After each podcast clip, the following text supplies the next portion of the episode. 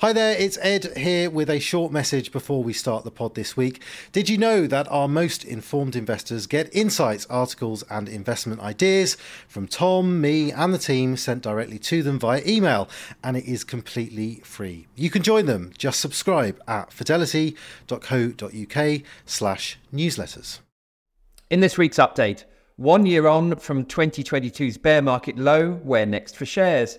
And a focus on rotations – how long can the Magnificent Seven dominate the market? And when might we see a shift from growth to value and the US to the rest of the world? Well, last Thursday was the one year anniversary of the end of the 2022 bear market, which itself had begun almost exactly a year earlier at the end of 2021, as rising interest rates called time on the post pandemic market rally. So, now looks like a good moment to ask where next for shares. To answer that question, you need to take a view on the outlook for earnings. So it's timely also that the third quarter earnings season has just kicked off. This week sees the first results from the big US banks with Goldman Sachs, Bank of America, and BNY Mellon reporting tomorrow. Hot on the heels of the banks will be some big name tech stocks, including Tesla and Netflix. And there are some high profile consumer staples stocks like Johnson & Johnson and Procter & Gamble too. So, plenty to watch out for on the results front. For now, the forecasts for earnings next year and in 2025 are pretty positive in the low double digits both years. That goes some way to justifying the roughly 25% rally in global share prices from last October to the July peak. But there are real question marks over whether earnings forecasts are realistic in the face of an interest rate fueled slowdown in the months ahead. And earnings by themselves are not enough. Valuations matter too. The appropriate valuation multiple for the market is hard to pinpoint, and it varies significantly from market to market. The US currently trades on around 20 times earnings. That seems to offer little scope for any upward re rating, which puts the onus on earnings to match currently high expectations. Elsewhere in the world, notably here in the UK, but also in Europe, and to a lesser extent in Japan, valuations are much more reasonable and provide a bit of leeway for earnings to be less than perfect, which is probably to be expected.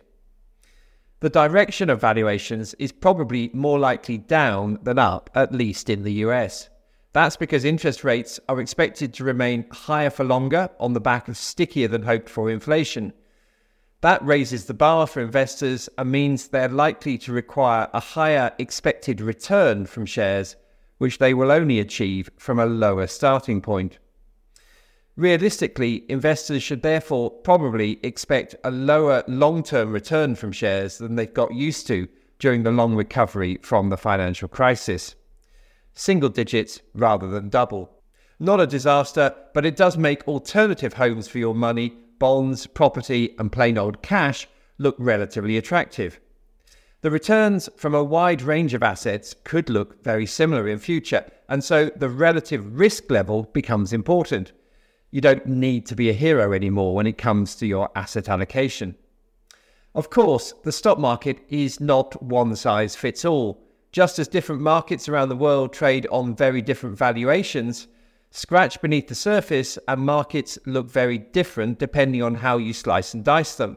For example, while the S&P 500 is 23% higher than a year ago, that's not the case for an equal weighted version of the US benchmark. That measure, which attaches equal importance to the index's smallest companies and doesn't rely so much on the mega caps which have driven the market higher, is at the bottom of a two year sideways range. It's basically gone nowhere since 2021. And if you look at smaller companies, the story is different again. Here, shares have been in a bear market for the past two years, since the post pandemic rally hit the buffers at the end of 2021. The Russell Microcap Index, which was 997 two years ago, is just 601 today, quite a significant fall. If you look at an index of non profitable tech stocks, which were popular during the post pandemic rally, they too have slumped and stayed low. So, the market has been skewed by the handful of big tech stocks that we now call the Magnificent Seven or the Nifty Seven, a nod to the Nifty 50 label that was used to describe similar periods of dominance by a small number of leading shares in the 1970s and then again in the late 1990s. These two periods were quite different, and the current period borrows from both of them. The 1970s Nifty 50 period was a flight to quality type of market when investors coped with a difficult economic environment by only investing in the biggest and safest companies that they felt could rely on to deliver earnings growth despite headwinds in the wider economy. The likes of IBM, Kodak and Johnson & Johnson outperformed in the early 1970s bull market and they stayed ahead during the 1973-74 bear market.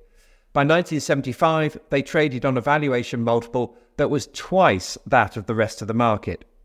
Now, eventually, inflation destroyed valuations across the whole market and the premium disappeared until shares bottomed out at very low valuations in the early 1980s. The late 1990s period of dominance by a handful of shares was different. This was a valuation bubble built on excitement about the emerging internet. But the end result was the same. Tech stocks rose to valuations about twice those of other shares until the bubble burst and everything fell, narrowing the premium until the market bottomed in first 2003 and then more spectacularly in 2008. Today's Nifty 7 regime is a bit of both earlier periods. There is a flight to quality, but also an element of new AI fueled tech excitement. It's a winner takes all environment that favours a handful of tech giants. The difference is that today's market leaders are only valued at around 1.4 times the rest of the market. So, if history is any guide, the outperformance could go further yet. What we don't know is how long that could go on for, or what the catalyst might be for a rotation back towards the rest of the market. It could be a turn in the interest rate cycle, which would help the broader market play catch up, or it could be structural inflation, which derails all valuations, including those of the most highly rated stocks. One thing we do know is that market trends tend to carry on for multi year periods. When the Nifty 7 period does end, it will most likely trigger a rotation into everything that has not worked well while the tech stocks have dominated.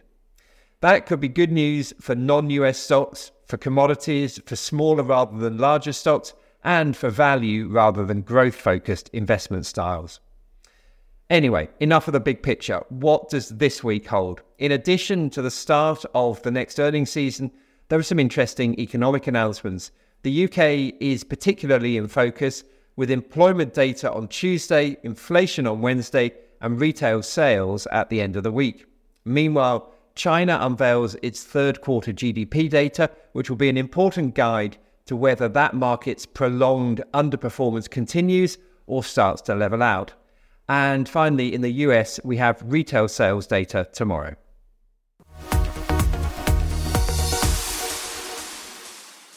Please be aware the value of investments and the income from them can go down as well as up, so you may not get back what you invest. This information does not constitute investment advice and should not be used as the basis for any investment decision, nor should it be treated as a recommendation for any investment. Investors should also note that the views expressed may longer be current and may have already been acted upon. Reference to specific securities should not be construed as a recommendation to buy or sell these securities and is included for the purposes of illustration only. Fidelity Personal Investing does not give personal recommendations. If you are unsure about the suitability of an investment, you should speak to an authorized financial advisor. This podcast may not be reproduced or circulated without prior permission.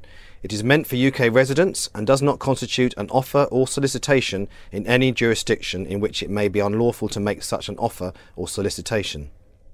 No statements or representations made in this podcast are legally binding on Fidelity or the recipient. Issued by Financial Administration Services Limited, authorised and regulated in the UK by the Financial Conduct Authority.